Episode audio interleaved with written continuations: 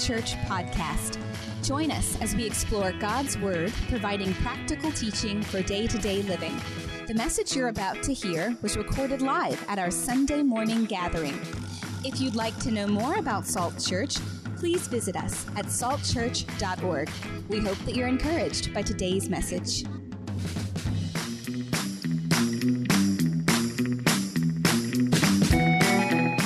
Now, we are in a brand new series called Brand New. I'm excited about brand new because it's a brand new year and I like brand new things.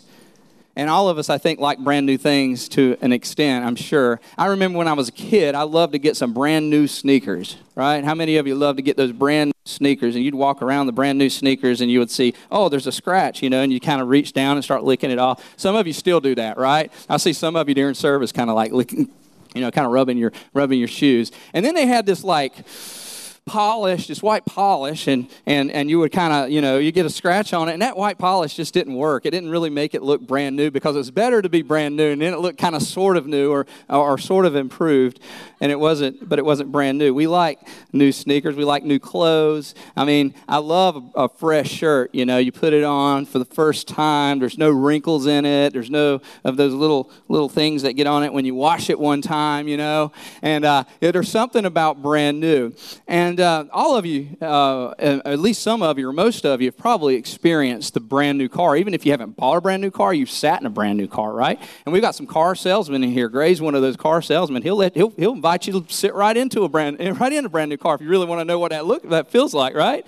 That smells like. How about that smell of that brand new car? Don't you just love it? I haven't had a brand new car in like 15 years, but man, when I had my brand new car, there was something about that brand new car. I was polishing it every day. I was wiping it down down because I love brand new. Did you know that God loves brand new as well? He absolutely loves brand new. In fact, the prophetic book of Revelation, God talks about making things new, making all things brand new. God's story of redemption is about making things brand new. In fact, the entire story from here until the end is about redemption.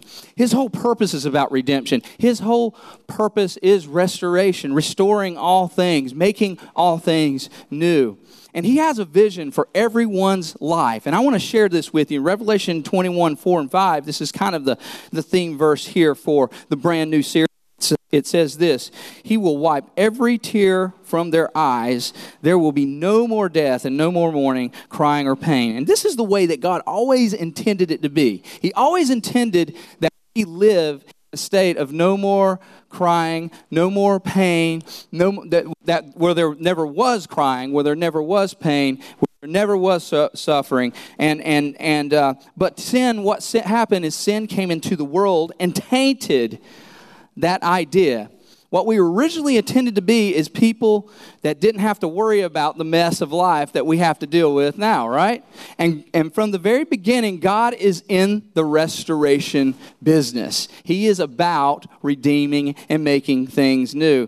And to go on with this, for the old order of things has passed away. He who has seated on the he, he who was seated on the throne said, I am making everything new. I am making everything new. God's vision is to make everything brand new, brand spanking new, because God likes new. But very few people experience new. Uh, most of us came into religion, came into church, came into Christianity uh, obviously giving our hearts to Christ and, and, and wanting a change, but, but, we, but we had this idea that we just wanted to get better in life rather than a, a, real change. We just, maybe I'll just improve my life. Maybe if I go to church, maybe if I give my life to Christ, maybe if I, I do this, we, and we chalk it down to, to a New Year's resolution. Like, I'm going to do better this year. If I, if I seek God and I pray and I read my Bible, perhaps God will, will, will improve my life. But when we see it that way, we're, we're doing it all wrong because what we're doing, we're changing the outside, hoping that the inside changes. And, and, and God wants us to be changed from the inside. He wants to start from the inside. So we chalk it down to a New Year's resolution. All of you probably have made a New Year's resolution at some point in your life, haven't you? Yeah? Yeah, you probably got one right now. But the problem with New Year's resolutions, they don't work, right? 80% of people actually drop their New Year's resolution by Valentine's Day. Yeah, I'm going. Uh, uh, here's just a great example of how people, and, and through the years, we, we, we give a, a New Year's resolution one year, we say we're going to do this, and then the next year, we kind of diminish that New Year's resolution, and then the next year, we're kind of just kind of dealing with it. Here, here's an example in 2016, I'm going to work out five times a week yeah, I'm going to do this. 2016, and then 2017 comes around and says, well, I'm going to work out three times a week this year, three times a week. So we're kind of making the reverse effect. And then 2018 comes around, well, I'm going to just try to pass by the gym at least once a week and look at the, look at the doors. Maybe pray a little bit about doing it, right? 2016, some of you are like, I'm going to pay for my bank loan. I'm going to, I'm going to clean it out. And in 2017, I'm going to pay for my bank loans right? Because we, we get more loans. It kind of progresses from there. And in 2018, I'm just going to try to get out of the country because I'm not going to be able to pay this. How can I get away from here to keep from paying my loans? And, and that's funny and all, but it's so true. Uh, uh, we, we try to improve the old self, and we ask ourselves, why is nothing changing? I've, I've lived this Christian life, and why is nothing changing? Why, uh, why aren't I experiencing this, this new life that God talks about? Because we haven't really experienced brand new the way God wants us to experience brand new. He never intended for us just to get saved and live out our lives. And hopefully, you know, by the time I get to heaven, maybe I'll, I'll experience a little bit of joy here and joy there. But oh, Lord, have you ever met those people that are like, oh, oh, woe is me. The Lord is good, but, you know, there's suffering. And, you know, you got those kind of people, and it kind of makes you, I don't really want to follow a God like that, right? And that's not who God is. God desires us to experience something brand new, He wants to make us brand new. 2 Corinthians 5 17 says this when someone becomes a Christian, now you could just take that word becomes a Christian and just go all over the place with this, what, with what people think that means. Does it mean join a church? No. Or, or, or, join, a, join the setup team of my, my mobile church at Salt Church? Well, we certainly need you, but that's not it. Or, or become religious, or maybe I need to get baptized, or maybe I should tithe, or, or, or whatever it is, but that's ultimately not it. Here's what it says When someone becomes a Christian, he becomes a brand new person inside. He becomes brand new inside. He is not the same anymore. A new life has become, uh, has begun. But people are changing their external and not their internal. See, that's the problem. People are changing their external and not their internal. And unfortunately, most Christians are not experiencing transformation in their lives. They're not experiencing the transformational power of Jesus Christ that gives them the joy. And, and I would say that probably most of you in here have probably not experienced that brand new transformation in your own life. Why can I say that? Well, there was a Barna study that said 78% of people wear the Christian label, but only 7% of people say they are actually experiencing change in their life. That's sad. And that really is chalked down to that one thing. Our people are not allowing God to change them from the inside out. It's all about the outside. It's all about religion. It's all about the things that, that improve my life. So you got to ask yourself these questions, okay? Can you, you uh, if you're following your notes, you can fill in the blank. You can change the inside, uh, uh, the outside in, or the inside out. Am I, am I going to change the outside in, or am I going to change the inside out? And we typically do the first. We, we change the outside. We, we, we, we go on a diet. We get our finances right, right?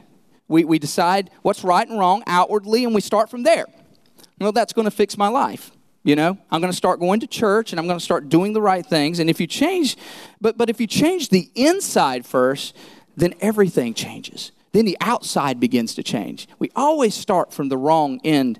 And in 2018, I believe that this can be the best year of your life spiritually if you begin in here. Begin with your relationship with Jesus in here. Second thing, you can do something different or be someone different. You could do something different, as we all want to do. We want to do something different this year. Are we going to allow God to help us be something different? We want to be someone different. You can improve the old you or become the new you. And my hope for you is that you become the new you. We're going to look at Hebrews here, and I want to dig into this just a little bit here um, in, in, this, in this series. Um, and the context of Hebrew is really interesting. It's actually one of my favorite scriptures, one of my favorite scriptures. Um, and, and let me scroll through here. I'm getting a little lost here. Um, one of my favorite scriptures. In fact, uh, there, there's, there's a great, I'm going to do a series next, uh, later on this year on Hebrews uh, 12, Hebrews 11 and 12, which is one of my favorite pieces of scripture where we look back at, in the cloud and see the different people that have gone before us and learn from them. But the context of Hebrews and the context of the Old Testament in general is that God purposefully set up a system that didn't work in the Old Testament. It was done through the sacrifice of bulls and lambs. People had to, a, a, set of rules. The law provided that people had to sacrifice animals basically as blankets and coverings for their sin. So it was more of an outside covering to make people right. It was an outward righteousness. It was something God set up. But then we have Jesus come along, the Son of God comes along and makes all the difference. He starts focusing from the inside out. So it goes through this long theological, beautiful picture of what it means to be covered by the Lamb of Jesus Christ, by his, his blood and by his sacrifice. And then we get here to 16, Hebrews 10 16. If you're following along, it says this This is the covenant I will make with them after that time, says the Lord. I will put my laws Get this I will put my laws in their heart, and I will write them on their mind. So he's not going to make you do right, he wants to make you right. He actually wants to put them in your heart and mind. It's no longer about sacrifices on the outside, about, about bulls and lambs on the outside. It's about something that changes on the inside. He wants to make you right. He wants to lay, he's laid the laws on your minds and heart.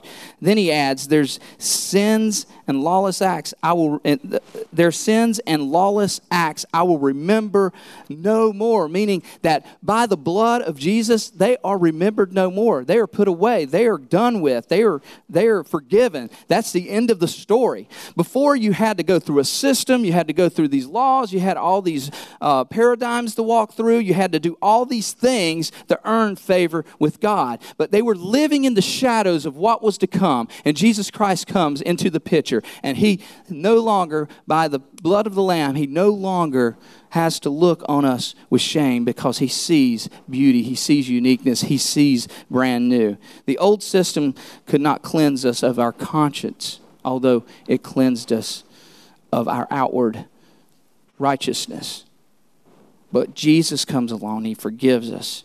In other words, it's no longer about an outward religious formula, guys. It's no longer about an outward religious formula, it's about an inward change.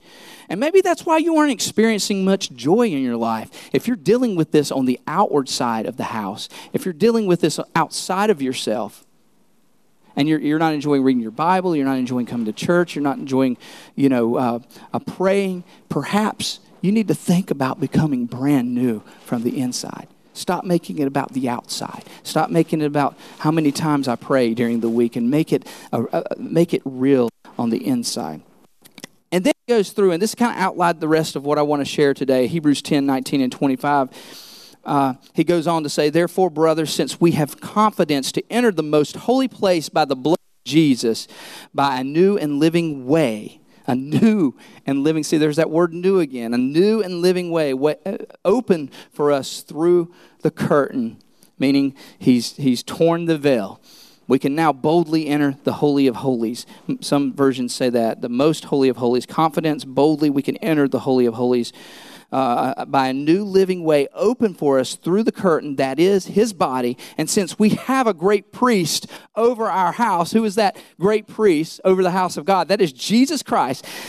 Let us And there's a few lettuces in here, okay? And we're going to use those as points to kind of ask some questions for you in, in, the, in the application of this.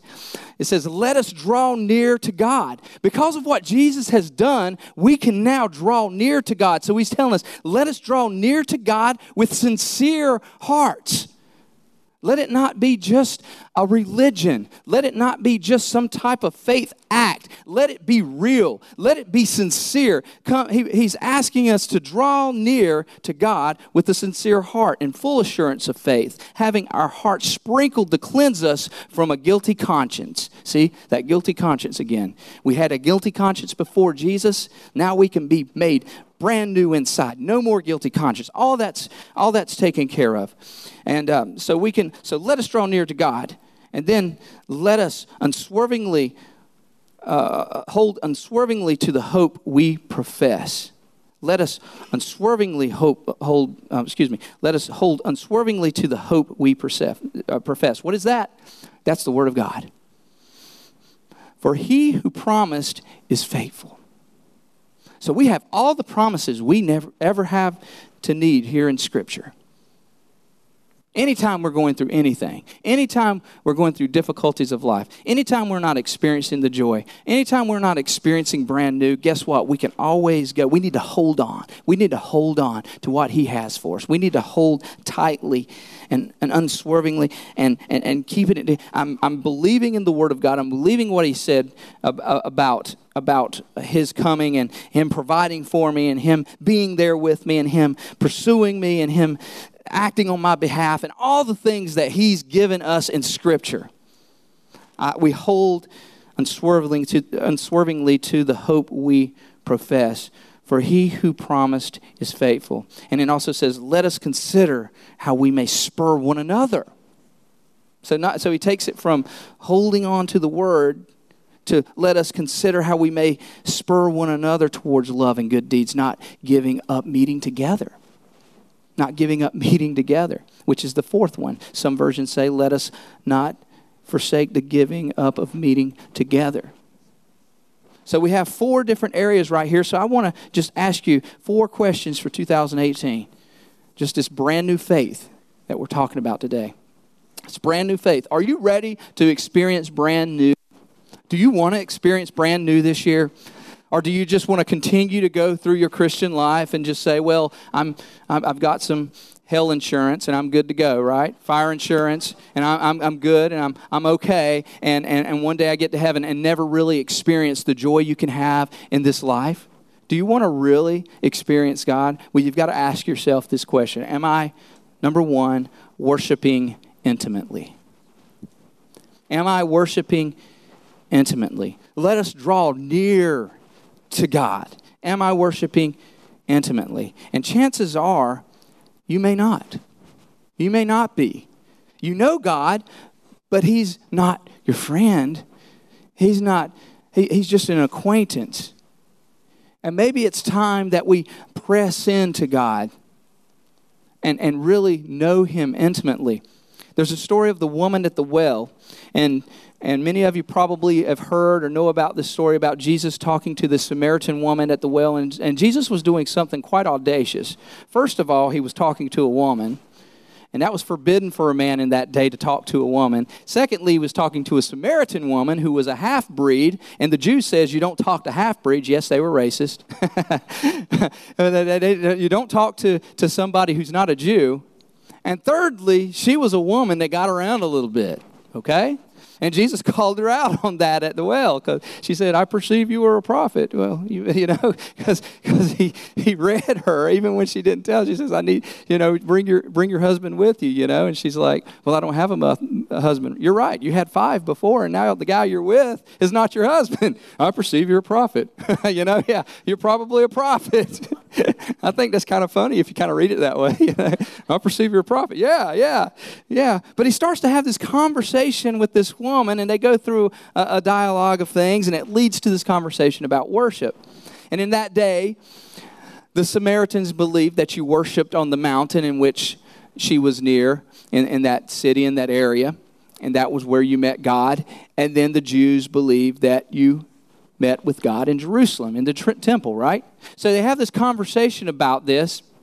And he says, he says this, he says, uh, you are misinformed. it is Jerusalem because salvation comes through the Jews. But here's what I want to say, and it, it, gets to this place in, in verse 23 of uh, John 4. It says, Yet a time is coming, a time is coming.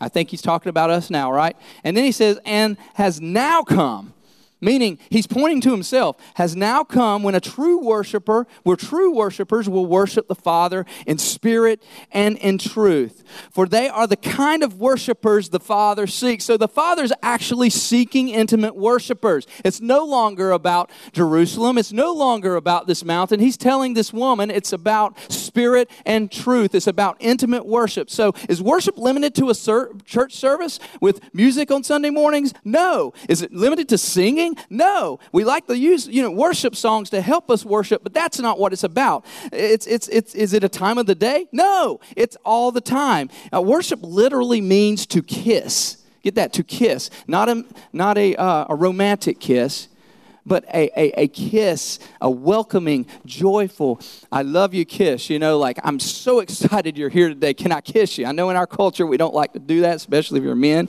but in some cultures they're kissing each other on the cheek and everywhere else, right? Because they, they understand this concept. And to this culture, they understood that concept a kiss, right? And, and, and we, we need to be people who are excited and know and, and, and love the Lord and, and, and, and are willing to, to, to bow down and worship. One of the greatest acts of worship is surrender. In fact, worship is surrender. You really want to know what worship is? Is surrender. But we don't like the word surrender, do we? Because we have to give up something. In fact, we may have to give up almost everything. And surrender is seen as a negative term. It, it, it, it feels like, you know, I'm, I'm, being submissive and passive and cowardly. And uh, offering ourselves to God uh, is an act of worship, but it, some, for, for us, it, it may not seem that great. But God loves us so much, He asks us to surrender to Him because He wants to show us something. He wants to show us something brand new. He wants to offer blessings. He wants the best for us. And He's asking us, well, will you step in? When you enter into a throne room of a king, you bow down, you surrender. People in this day understood what surrender was because they knew what it was like to bow down before a king and be completely submissive to a king, trusting that king, um, putting their, their, their best into that king because they know that king knows the best for them. And, and a lot of times, an earthly king doesn't know the best for him, but we have a God who is capable of, of and, and, knows all things and knows the best for us and has the best for us. But for many of us, surrender seems like a negative term. So I ask you this question. First of all, if, if, if you're not willing to surrender, you got to ask this, this Can I trust God? Can I trust God? Do I trust God? Can I, can I trust you, God? Secondly, am I afraid to admit my limitations? You know, that's the pride question. Am I afraid to admit my limitations before God? Because we are extremely limited in what we're capable of doing. But God is unlimited. In fact, he used that temptation, Satan used that temptation in the very first book of the Bible in Genesis. The pride question. You can be like God. Don't you want to be like God? Eat of the fruit, Eve. Don't you want to be like him? I don't want any limitations. I know what's best for me. I don't want to give in. I don't want to surrender. But God's inviting you to something brand spanking new. Are we willing to surrender to God? The third thing is do we know what surrender really is? What surrendering to God really is? Do you know what surrender is? And it doesn't mean you are a coward or a doormat by surrendering and being submissive. It does, here's, here's the fact God does not want to waste your mind. He doesn't want you to waste your talent. He doesn't want to waste your personality. He doesn't want to, to let any piece or any part of you go to the side. He wants to use every bit of uh, you. He doesn't want to make you some kind of holy robot. You know, he's not doing that. He wants to use you for every bit. He's made you for a unique purpose, and instead he wants to he wants to use you for a, a unique ministry. And he's got he's got brand new in mind, uh, uh, a brand new us, not tainted by sin and the world, but becoming truly who we are meant to be.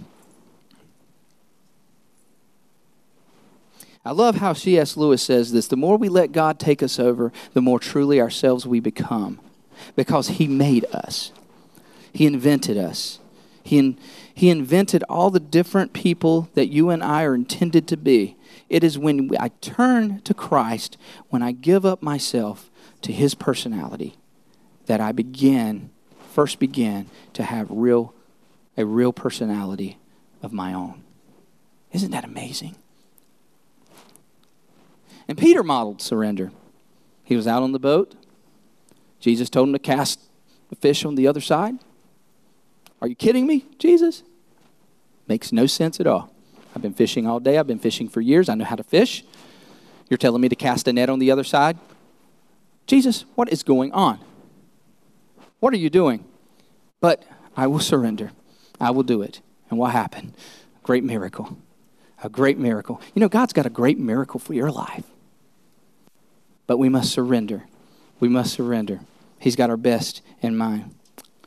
The intimate worship in surrender gives you peace, you experience freedom, you experience God's power, and you fall in love with God. And that's where we want to go. We want to fall in love with Jesus because when you're in love with Jesus, nothing gets in the way. Everything is about Him. We can experience a fullness of life and a joy and He has for us. James 4 8 says, Come near to God, and I will come near to you.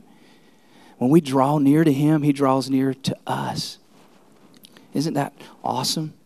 We can just take a step. He comes, he comes back and takes a step towards us. We can take a step to him. He comes, takes a step towards us. I think about when Max was really young. We used to run around the house and play hide and seek, and we would run after each other. And I'd be chasing him through through the house, and he'd be chasing me through the house. So I would, so he would chase me down the hallway, and I would, I would run into one of the rooms, you know, and kind of hide. And I'd wait around the corner, kind of, kind of waiting for him. And he comes around, and then I would just jump out, and then he'd start running away from me. And I'd just grab, I'd just go after him, and I'd grab him up, and and he'd go, you know, and he'd be giggling. You start kissing him and holding him and, and doing that. That's that. I, I love that picture because that's exactly how God feels about us. And sometimes we're we're chasing God, right? And we're like, "Where are you, God? Where are you, God?" And here He is over here. He's just hiding around the corner. He's like, "Oh, I'm gonna love you. I'm gonna love you. Come on, come on!" And you come around the corner. He jumps out. He's just grabbing you up, and He's holding you, and He's embracing you, and He's meeting you.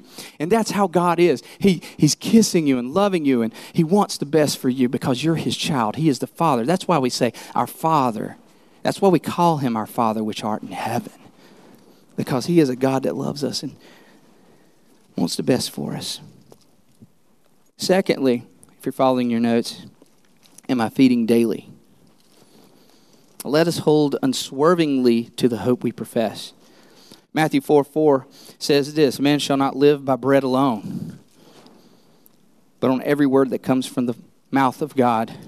Jesus used this straight from the Old Testament to battle Satan when he was trying to tempt him to eat the bread during his period of prayer and fasting.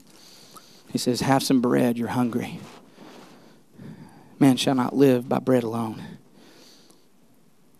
Joshua 1 8 says, Do not let the book of the law depart from your mouth. Meditate on it day and night, so that you may be careful to do everything written in it. Then you will be prosperous and successful. Don't you love that last part there? We, we read the first part and we're like, oh man, you know, that sounds like a lot of work. But here's what it really comes down to God is chasing after you so that He can have the best for you. He, he wants you to be prosperous and successful in life. And I love Psalm 119, 1 and 5. And you need to hold on to this for your word is a lamp unto my feet and a light unto my path. It is a roadmap for your life. It has now when I'm out and I'm in the dark, sometimes I, I, get up in the middle of the night and I'm stumbling around. I don't know where I'm going. I'm falling all over myself because you know the older I get, I know I'm not that old, but you know I have to go up, get up and go to the bathroom in the middle of the night. I don't know what's going on there, but but uh, but it, it, it's a very confusing time when you first wake up and you can't you can't see around you. You can't you can't you know and and uh, you feel uh, whenever you're lost you feel disconnected you feel lost you feel where do i go from here? It's a very confusing place to be. But the word of god is a lamp and a light and a roadmap it's a GPS, so to speak, for our life. And Scripture actually says if you follow this roadmap, if you follow what He has for you written down, you will be prosperous and successful because it transforms us. Jesus prayed, sanctify them by the truth. It's a process of replacing lies with truth because we have a lot of lies about ourselves that infiltrated our lives and our hearts. And, and, and, it's been given to us by people and, uh, that, that don't really love us and care about us. It's, it's been, it's been it's an infiltration by Satan and his, and his demonic forces, and this is how they work. They want to whisper things in your ear and make you think you're things that you're not, these lies. And what the Bible does, it tells you that you are a unique and special person created by the God Father of the universe, and He has a plan for your life. And the whole Bible is filled with redemption, redemption, redemption. I want to make you brand new. I want you to experience joy. He's not trying to kill your joy, He's trying to give you great joy and He has something for you. And He wants to replace lies with truth. And the Bible's alive. The Bible is alive. When God speaks, things change. When God says it, things change. The universe leapt into existence by God saying the words, Let there be. So we're saying, let there be. God's word, let, I wrote this down here, all these different things. Here's what God's word says. God's word generates life, it creates faith, it produces change, it frightens the devil, it causes miracles, it heals hurts, it builds character, it transforms circumstances, it imparts joy, it overcomes adversary, uh, adversity, it defeats temptations, it infuses hope, it releases power, it cleanses minds, it brings things back to being, and it guarantees a future forever. Who doesn't want that? Amen. The, the, the Word of God, we must, and here's what we do we must accept its authority, number one. We must assimilate its truth. We got to read it, we got to research it, we got to memorize it, we got to reflect on it. And then lastly, we have to apply its principles. Apply its principles. And this is why we start the year with 21 days of fasting and prayer because it gives us an opportunity to go into Scripture, to give God the, our first fruits during the first three weeks of the year, and apply His Word, assimilate it, recognize its authority on our lives, so that God can produce in us. And if you haven't jumped in, and uh, jump in with us. It's not too late. Just finish the last two weeks off. Uh, give it, give it. You know, if if you if you're not um, if you're afraid of fasting, that's okay. I'm not asking you to fast. There's all kinds of ways you can fast. Maybe you can fast a meal and just kind of get into the Word and, and discover what God has for you. There's all kinds of opportunities to do that. We've got everything we can. I mean, we've got Bible apps, we've got devotionals, we've got all this stuff now. To, we have no excuse not to understand the Word of God and what He's saying to us and how to, and to read it. We have access to everything we need. So, am I feeding? Three. I got two more points, so I know some of you are hungry. It's a longer message usually than one. I'm, I'm, I'm closing here in a minute. Am I serving faithfully? It says, Let us consider how we may spur one another on towards love and good deeds.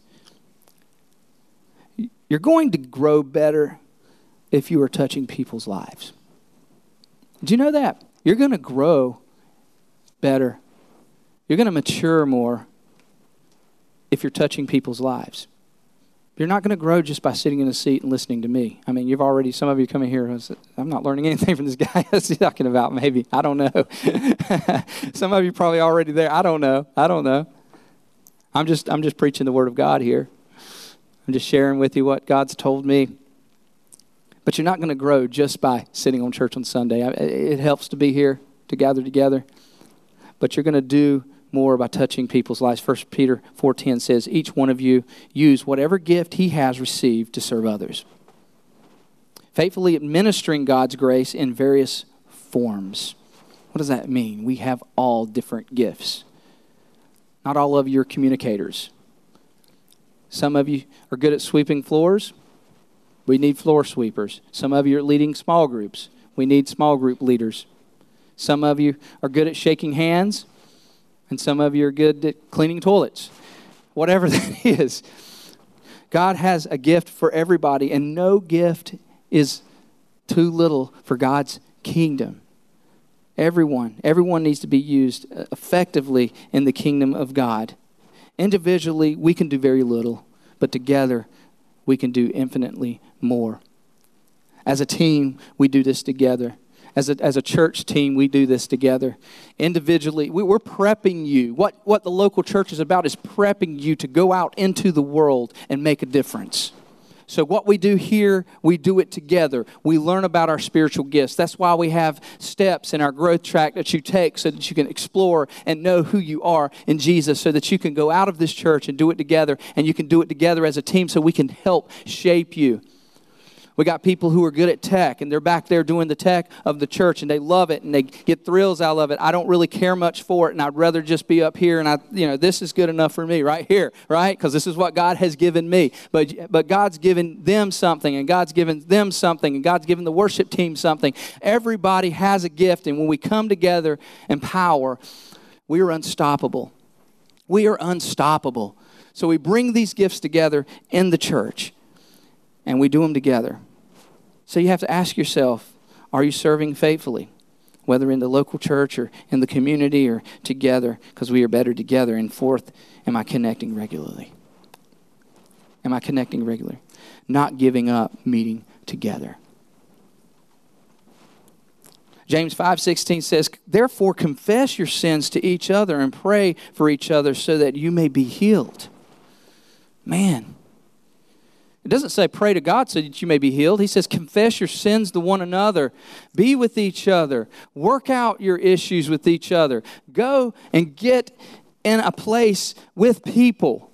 Be a part of a church with people who can help shape you and make you more like Jesus Christ, who help form you.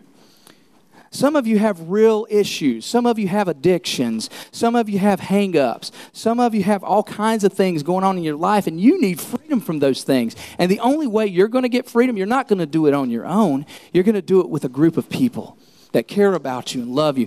And, and when I, we bring our gifts together to do that together and, and bring accountability in place accountability with others, accountability with us. This is why we do small groups. And we got a small groups starting uh, at the end of the month, and we're going to have a lot of new different types of small groups. And it's going to be fun. It's going to be a great season. That, that's one way to do it. You need to get plugged into a small group because we realize that we need to be meeting regularly outside the church and, and, and really enjoying each other and growing together. We need to be doing this together. Amen? We need to be together. We need to be shaping and forming each other. But I want to challenge some of you at this. Uh, at this. You also need to be discipling. Discipleship is so important. What do you mean, discipleship? You need to, I, I want to challenge everybody in this church to pick out two or three people and say, they're mine. And I'm going to spend time with them. I'm going to pour into them. I'm going to, I'm going to build them up for ministry. I'm going to build them up. I'm going to help them mature. I'm going to I'm going to give them opportunities. Uh, we're going to go out and we're going to share Jesus with others together and you're going to begin to create another you because that's what discipleship is all about. We follow Jesus. We pour, pour Jesus pours into us. What do we do? We, we are transformed from the inside out. We begin to, to, to feed other people. We begin to share with other people. We begin to get together with other people and we start building them up in ministry. If you're if you're an elder in this church, and I'm, I'm not just talking about physical age, maybe it's physical age or an elder or spiritual age, whatever that wisdom, wisdom, eldership just means wisdom. Wisdom, when you have wisdom? Are you imparting that wisdom to others? Are you helping them and encouraging them? Are you spiritually mature? Is there an, uh, someone who's not quite spiritually mature yet that needs help? Maybe they're milk Christians, you're a meat Christian, and you need to give them some of that meat. You need to pour into them. Are you meeting with them regularly? Are you spending time with them? See, the church, church, the church needs to grow because healthy churches grow. I'm not just talking about our church, the church in general needs to grow. How do we do that? Through discipleship, through through through small groups, for meeting together, for being together, praying for each other, growing together, being a part of something together. That's why we do what we do because the glory of the kingdom of God was decided to be, be revealed through the local church. And He's used the local church to do that. And today He's calling you out, perhaps. I need to be intentionally gathering together more with people pouring into people, allowing people to pour into me. It's a beautiful structure that Jesus created. He did it with just 12 people. 10 hands, but you know what I mean. 12 people and changed the world. And these weren't the greatest people in the world. These were fishermen, rough people, tax collectors, all kinds of the lowest of the low. Who's Jesus hanging out with these people for? Why didn't he go and grab them 12 Pharisees? Because he knew. He knew the heart of God. It wasn't about religion, was about a relationship with him. And if you would bow your heads for just a minute, there's one of you here, maybe two or three here today, that maybe this message has really touched. Like you've never known or never seen before. You, you, you've come in here and you've experienced something. And you know it's time. It's time to give your life to Christ. It's, it's time for me to make a decision for Him. I want to be brand new. I'm tired of just living this life. I want to be brand new. I, I want to invite God. I'm asking you to invite God. It's again, it's not about religion, it's about a relationship with Him. He desires to have a relationship with you. He wants to know you, He wants to pursue after you. Lean into Him as He leans into you. And He's touched your heart today, and you, you feel that, that urge, you feel that pull. There's a pull in your heart. Guess what? That's the Holy Spirit speaking to you. He's asking you, come to me, all who are weary, all who are heavy laden, and I want to give you rest. You can experience rest today. And if that's you, if you're ready, if you've never gave your heart to Jesus, or perhaps maybe you gave it to Jesus a long time ago, but you kind of fell away and you feel disconnected and you're ready to recommit your life. If that's you today, just gently lift your hand up. I just want to pray for you. I want to pray for you. Amen. I see that hand. I see that hand. I see that hand. Another one. Hallelujah. Hallelujah. Is there anyone else? Is there anyone else? Is there anyone else? Today is the day. There's, amen. I see you. Amen. Hallelujah. Hallelujah. If you would pray this with me, and it's there's nothing magical about the prayer. It's just about being. It's about a sincere heart. Draw near to God with a sincere heart, and give Him your life today by saying, "Lord, I realize that I've been far away from You. I realize that I'm a sinner, and I'm lost without You." But I know that you are the Son of God that died on the cross for my sin. Today, I ask you to come into my heart, to come into my life. And Lord, it's not about an outside in. I want you to come inside, change me from the inside out. Thank you, Lord, for calling me out towards you and changing me. I walk with you from this day forth with vigor and passion for your name. I surrender. I surrender to you. In your name. Amen. Could you give a hand clap to those who, who made a decision today or rededicated their life? Amen.